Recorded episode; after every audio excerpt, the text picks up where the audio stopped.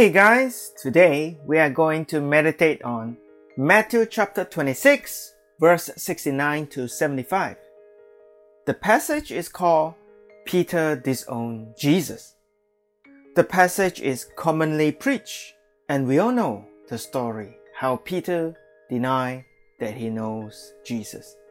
Let me read it for you. This is after Jesus was arrested. Verse 69. Now Peter was sitting out in the courtyard, and a servant girl came to him. You also were with Jesus of Galilee, she said. I don't know what are you talking about, he said.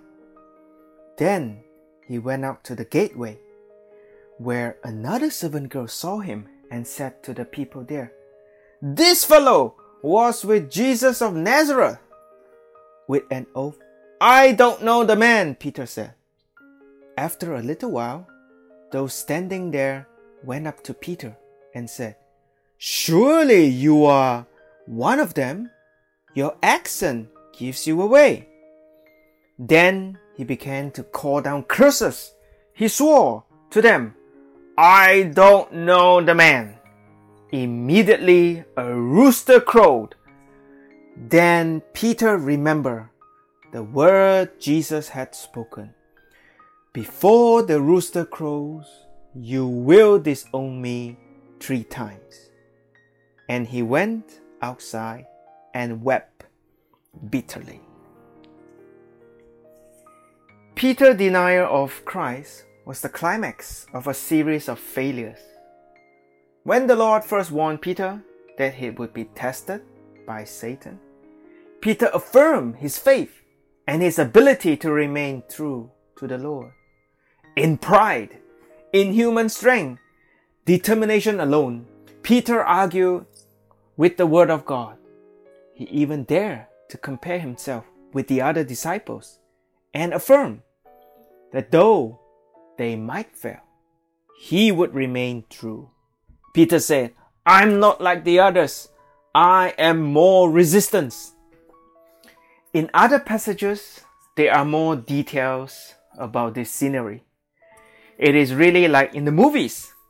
A leader is captured, then the followers are scattering. Peter was standing by the fire, warming himself. How defeated he was. Then someone confronted Peter again and again, and the denial was even more humiliating because two of the interrogators were lowly servant girls.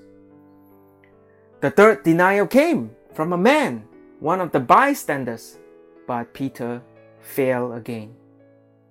This man was a relative of Malchus, the man Peter had wounded in the fight.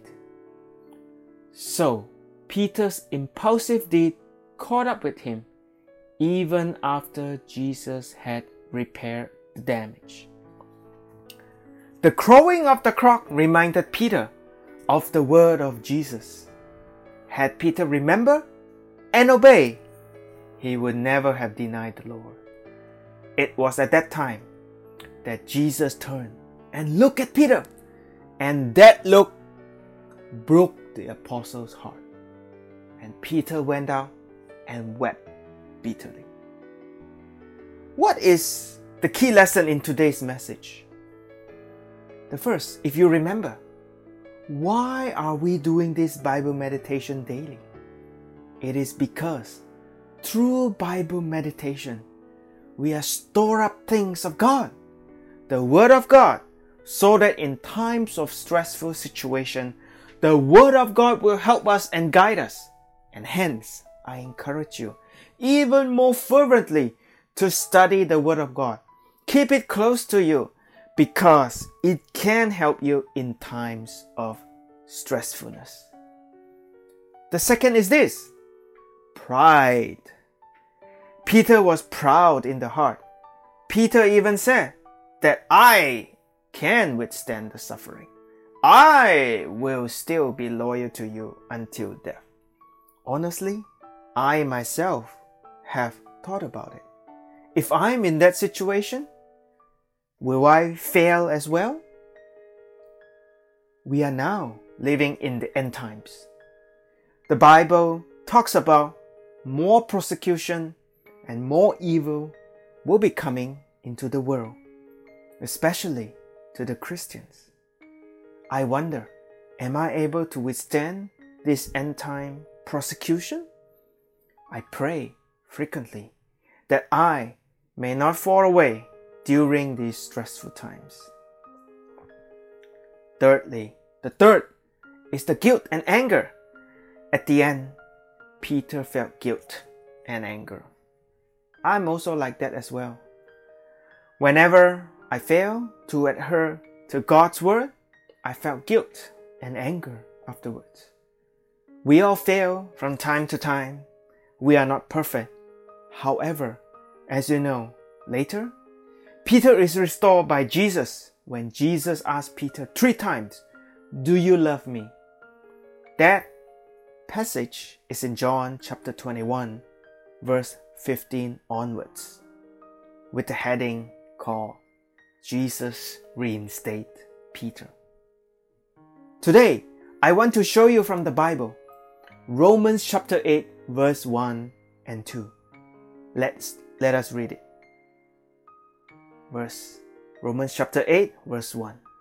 Therefore, there is now no condemnation for those who are in Christ Jesus.